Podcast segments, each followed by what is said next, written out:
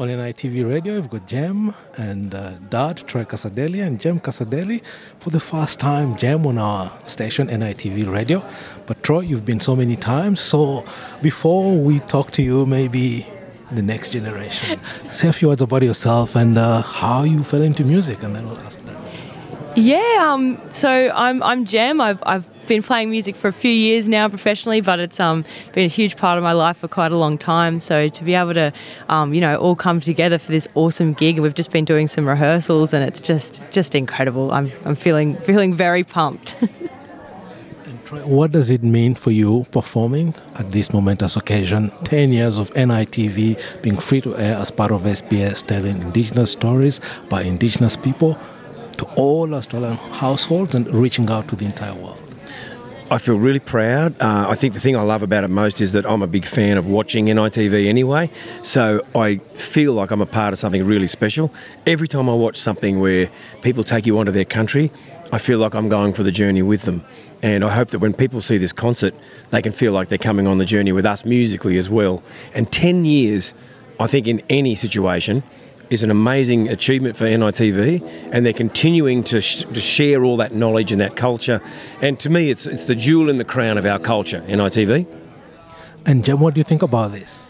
It's just an incredible opportunity to be out here. Firstly, just running into yeah, all all mob in one room, all having a sing together is just a beautiful experience as it is. But um, but NITV is we've yeah we've had it on since we were kids. We've grown up watching NITV, and I think it is such a beautiful window into Australian culture and just um yeah just learning about the you know ways of life of, of so many you know Australians. It's just incredible. Really is incredible said you grew up with NITV, but dad probably knew Australia before NITV. How was it like being a performer and not having a platform to showcase your work?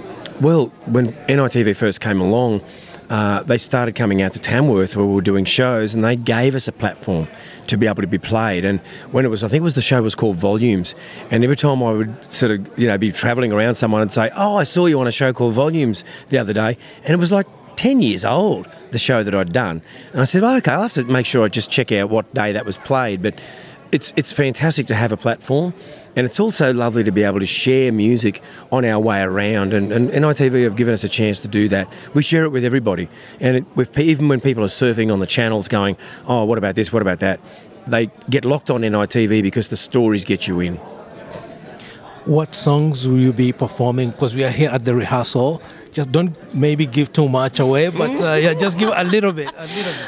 So um, I'll be doing a few of my original songs to, uh, for this performance. Um, just a song called Changes and a song of mine called Oh No. But um, I'm also very keen to have a sing with everyone. I think that's what I'm most excited about too.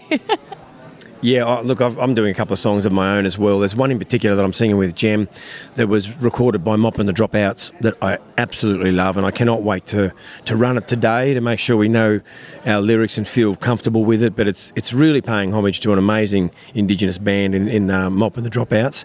So we're looking forward to being able to do that, and my songs are going to be fun, but they're the ones I'm looking forward to is with, with my daughter. I won't take much of your time. I'll just give you the final word and then I'll take a couple of photographs. Beautiful. Thank you. It's um yeah, just an incredible honor to be here and um I'm absolutely cannot wait.